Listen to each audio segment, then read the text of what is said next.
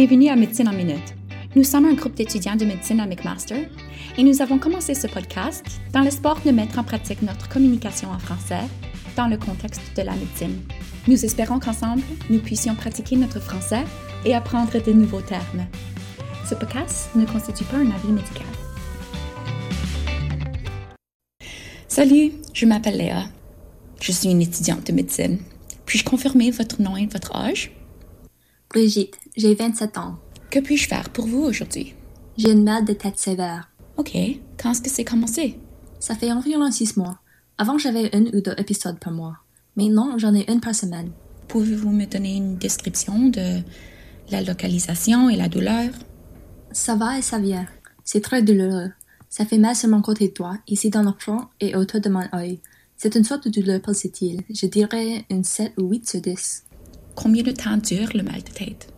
Ça varie. Parfois quelques heures, parfois toute la journée. Et comment est-ce que tout ça a affecté votre euh, fonctionnement? J'ai vraiment du mal à me concentrer sur mon travail. Je travaille à domicile en tant que directeur des ventes et j'utilise mon ordinateur toute la journée. D'accord. Cela semble très difficile. Je vais vous poser des questions à propos de vos symptômes pour mieux comprendre ce qui se passe. D'accord? Quel facteur aggrave la douleur? La douleur est pire quand je fais de l'exercice et quand j'ai mes règles. La douleur interfère avec mon sommeil et elle s'aggrave généralement lorsque je suis fatiguée. OK. Avez-vous essayé des médicaments? Oui, j'ai essayé de Tylenol. Ça aide un peu, mais ces derniers jours, ça n'a pas aidé. Et avant que les maux de tête commencent, ressentez-vous des symptômes bizarres? Par exemple, des changements de vision, des douleurs dans le cou, dans le corps, une perte d'appétit, euh, la nausée? Oui, je me sens généralement nauséeuse et je commence à voir des flashs lumineux. Mais je n'ai pas remarqué d'autres changements dans ma vision, ni de douleur dans le cou. Je n'ai jamais vomi. Est-ce que la lumière ou le bruit rend votre douleur pire? Oui, parfois. Je dois m'allonger au calme dans le noir pendant les crises. Et après les crises, avez-vous des symptômes? Par exemple, l'épuisement, la faiblesse, une perte d'appétit? Après, je me sens vraiment épuisée. Mon appétit ne change pas. Avez-vous une fièvre? Non, Avez-vous des larmes ou le nez qui coule? non, Avez-vous déjà perdu connaissance? non. D'accord. Et Brigitte, avez-vous des conditions médicales? Non, je suis en bonne santé. Avez-vous déjà eu une chirurgie? Non, Prenez-vous des médicaments autres que le Tylenol? non, Fumez-vous le tabac? non, jamais. Buvez-vous de l'alcool? À l'occasion, environ une ou deux verres de vin rouge par mois. Est-ce que vous buvez du café ou autre source de caféine? Oui, je bois une ou deux tasses de café par jour. Comment est-ce que la consommation de caféine ou d'alcool affecte vos maux de tête? Je ne sais pas, je n'y ai jamais prêté attention. D'accord, je comprends. Et comment dormez-vous, Brigitte? Bien, environ 8 heures par nuit. C'est bon. Et comment restez-vous actif physiquement? Je vais au gym environ trois fois par semaine. Je prends des marches ici et là aussi. D'accord. C'est important de bien dormir et de faire de l'exercice. Des fois, le manque d'exercice ou de repos peut causer des maux de tête. Et Brigitte, je vous suggère de tenir un journal pour vos maux de tête. Je veux que vous enregistriez quand ils se produisent, comment vous vous sentez et la durée. Je veux aussi que vous notiez ce que vous avez mangé ou bu, les activités que vous avez faites ce jour-là et votre humeur en général. Ceci aideront à identifier les déclencheurs potentiels que nous pourrons apprendre à modifier. Ensuite, vous avez mentionné que le Tylenol n'aide pas la douleur. J'aimerais augmenter la dose de Tylenol pour l'instant et voir si cela aide. Sinon, on peut essayer d'autres médicaments. Comment tout cela vous semble-t-il? Cela ressemble à une bonne plan. Pourriez-vous, s'il vous plaît, me prescrire quelque chose pour nausées? Oui, certainement. Merci beaucoup, Brigitte. Les céphalées ou des maux de tête sont l'un des motifs les plus fréquents de consultation. Les céphalées peuvent être primaires ou secondaires à une autre pathologie. Les céphalées primaires comprennent les suivants la migraine, les céphalées autonomes du trijumeau et les céphalées de tension. Les céphalées secondaires surviennent en raison d'une cause sous-jacente. Les causes les plus fréquentes de céphalées sont les céphalées de tension et les migraines. L'évaluation de céphalée se concentre sur la détermination de la présence d'un mal de tête secondaire et la vérification des symptômes qui suggèrent une cause sérieuse. Lorsqu'aucune cause ou aucun symptôme grave n'est retrouvé, l'évaluation se concentre sur les troubles primaires de céphalée. Commençons avec l'anamnèse. L'anamnèse comprend des questions suivantes. La localisation, la durée, l'intensité, le début, par exemple brusque ou progressif, la qualité, par exemple pulsatile, constante, interminente, à type de pression. Aussi, demander au sujet des facteurs d'aggravation et d'amélioration, par exemple la position de la tête, la période de la journée, le sommeil, la lumière, les bruits, l'activité physique, la mastication. Si le patient a des céphalées récidivantes, that is, recurrent headaches, précisez si les céphalées actuelles sont similaires ou différentes. En cas de céphalée récidivante, on note l'âge de début, la fréquence des épisodes, le schéma temporel, par exemple une relation avec la phase du cycle menstruel, et la réponse aux médicaments ou autres traitements. La revue des systèmes doit rechercher des symptômes qui peuvent révéler la cause. Par exemple, le vomissement peut survenir dans une migraine ou l'hypertension intracrânienne. Une fièvre peut suggérer une infection, par exemple l'encéphalite, la méningite, la sinusite. Une aura, which is aura in English, précéder des migraines. Un défi du champ visuel ou une diplopie, diplopia, peut survenir dans une migraine oculaire, une lésion cérébrale ou une hypertension intracrânienne idiopathique. Les symptômes autonomes tels que, tels que la production de larmes ou la rhinorrhée, so tearing or rhinorrhea, peut suggérer une algie vasculaire de la face. In English, that's cluster headache. Un déficit neurologique focal devrait éveiller les soupçons de l'encéphalite, la méningite, l'hémorragie ou l'hématome, un tumeur ou une autre lésion expansive. Des convulsions, telles que dans l'encéphalite, une tumeur ou une autre lésion expansive, la perte de connaissance, telle que dans l'hémorragie sous-arachnoïdienne, subarachnoid hemorrhage, et une douleur à la mastication, une localisation sur les muscles temporaux chez les sujets de plus de 55 ans, considère l'artérite à cellules géantes, giant cell arteritis. L'antécédent médicaux peut révéler les facteurs de risque, en particulier certains médicaments ou autres substances, par exemple la caféine, des affections immunosuppressives ou une toxicomanie intraveineuse. Les deux ont des risques d'infection. Une hypertension artérielle, qui a un risque d'hémorragie cérébrale, un cancer, avec le risque de métastase cérébrale, une démence, un traumatisme, une coagulopathie ou la prise d'anticoagulants. L'anamnèse familiale doit aussi rechercher tout antécédent familial de céphalée. Les migraines ont souvent un schéma familial. Dans l'examen clinique, commencez avec les signes vitaux. Notez l'aspect général, par exemple agité ou calme, un examen général, en particulier de la tête et du cou, et un examen neurologique complet sont réalisés. Les signes suivants sont des signes d'alarme.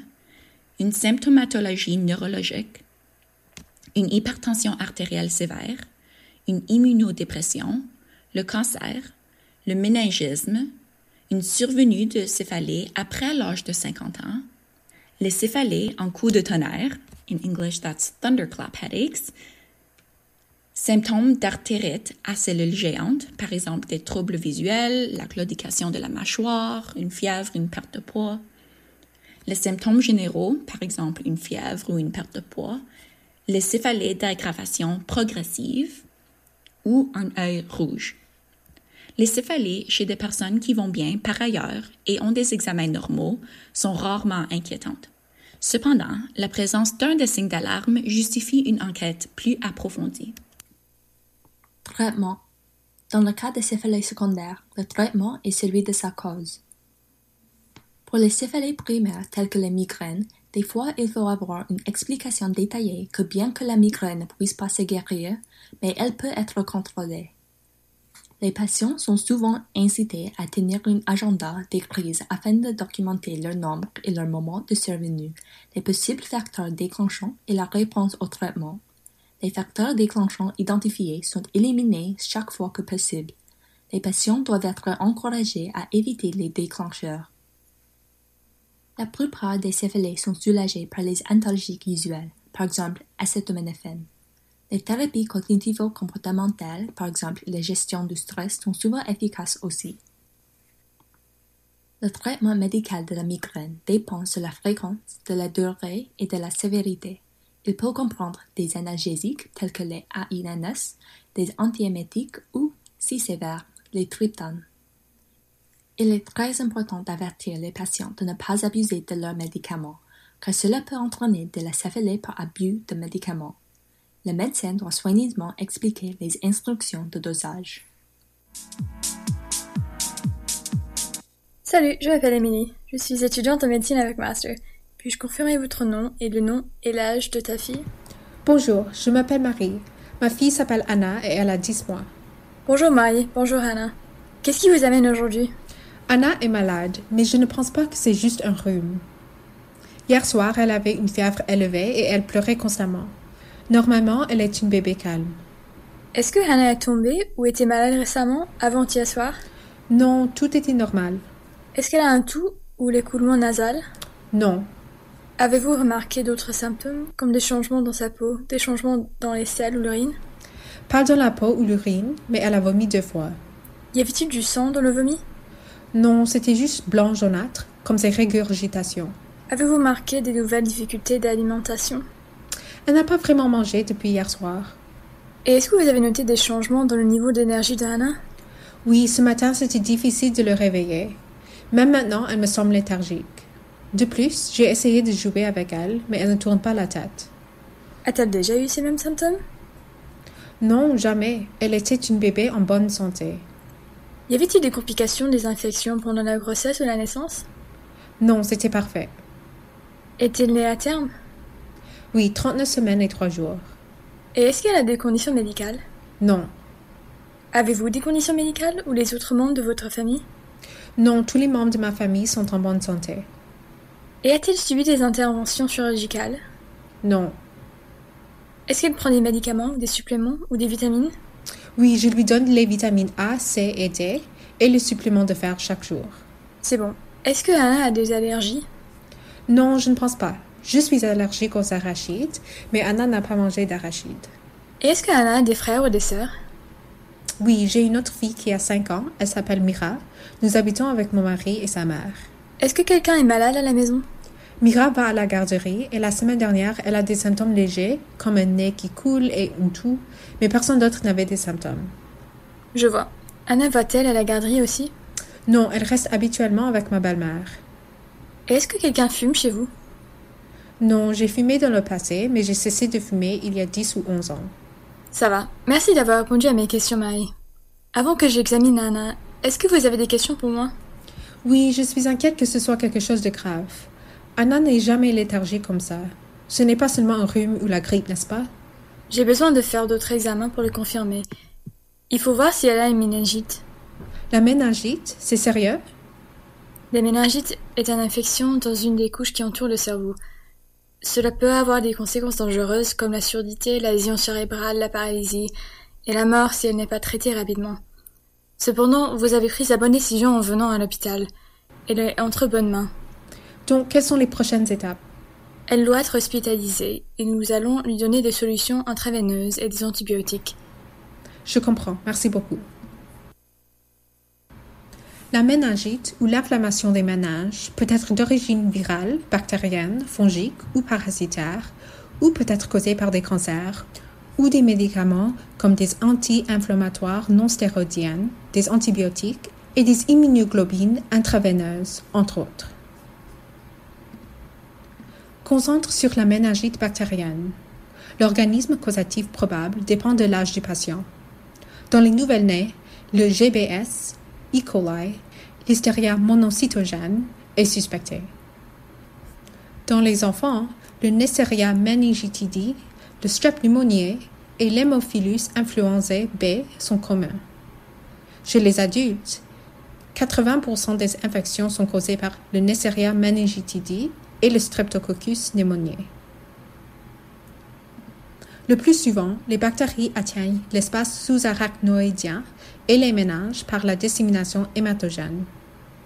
Les symptômes typiques de la méningite comprennent la fièvre, la tachycardie, les céphalées, la photophobie, les anomalies de l'état mental, par exemple la léthargie, l'onnubilation, la raideur nucale, tous les patients ne le signalent pas, et les maux de dos, moins intenses et éclipsés par la céphalée. Les crises surviennent précocement chez près de 40% des enfants atteints de méningite bactérienne aiguë et peuvent survenir chez l'adulte. Jusqu'à 12% des patients sont dans le coma à la présentation. Une méningite sévère augmente la pression intracrânienne et provoque généralement un œdème papillaire, mais l'œdème papillaire peut être absent au début ou être atténu en raison de facteurs liés à l'âge ou à autres facteurs. Si l'infection est systémique aussi, cela peut provoquer des éruptions petechiae ou purpura, qui indiquent une méningococomie, consolidation pulmonaire, souvent en cas de méningite due à S. pneumoniae, ou des souffles cardiaques qui évoquent une endocardite, par exemple, souvent provoquée par S. aureus ou S. pneumoniae.